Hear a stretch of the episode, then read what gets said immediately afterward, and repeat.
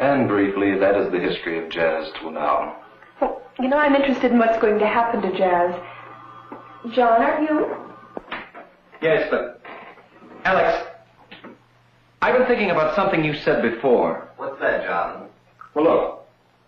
Granted that the Negro is the fountainhead of jazz, isn't it possible that a white can be just as basic to jazz as a Negro? That's a fair question. Yes, it could be possible, but possible only when the whites have paid the price in suffering to be the Negro's equal. But we are your equal. What are you talking about? But you're not our equals in suffering. People just don't go out searching for suffering.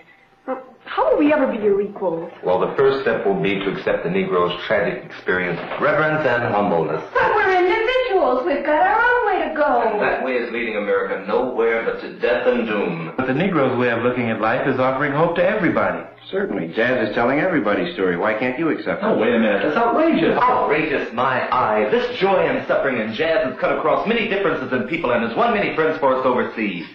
They really go wild over it in Europe, Asia, and South America. Do they? Do they now? I don't know about that. Then you must be pretty dumb.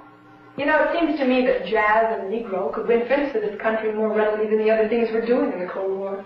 Now, how can you be so illogical, Fay? Foreign policy is one thing, jazz is another. But she's right, because people in foreign countries sense a warmth and beauty in American Negroes and jazz, while they distrust white Americans. I don't see it.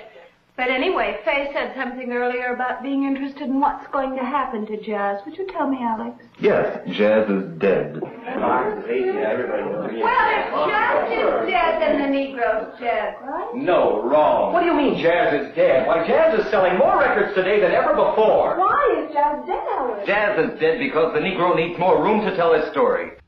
This is dedicated to those called homeless all around the world, especially here in America. We call you homeless. I think you're wholesome. You're amazing. It's amazing how we can't see the maze that we're in. Like the propaganda used to promote faces of poverty.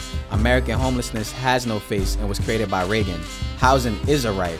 Homelessness isn't a fact of nature, it's another social construct. Homelessness was deliberately created by public policy. It's a part of the underdevelopment and underdevelopment complex, the seesaw effect of our global political economy. When I look at you, I see a soul. Every person has a soul and every soul has a purpose. We call people homeless as if they chose that label or want to be called that. We act like we are better than those called homeless because we can afford to sleep inside of a residence. But society does not take care of homeless people. All this hubris, that's just the tragedy of the commons. Common sense is uncommon, but we commonly overlook what we have in common. We all need housing and jobs, and an end to the ongoing 40 year war on the working class, and a system where 20% of the population is stuck one step away from homelessness because the structure of the economy demands it. Americans have accepted the emergence and evolution of homelessness and gotten used to seeing people sleeping in the streets of big cities because the quote unquote homeless seem to be a fact of nature, like the weather. That's our group thing. But what do you think? We call people homeless, but they aren't any less human. So why does our superiority complex persist? They deserve as much respect as anyone to have rights, dreams, ideas, and responsibilities and potential like all who exist. If what we do for those we believe cannot help us is an indication of our character, then does calling people homeless make us feel better about ourselves? We assume you are no good, but you are better, if not just as good as us. People measuring their worth based on possessions and their ability to consume, industrialization confused us. They call you homeless.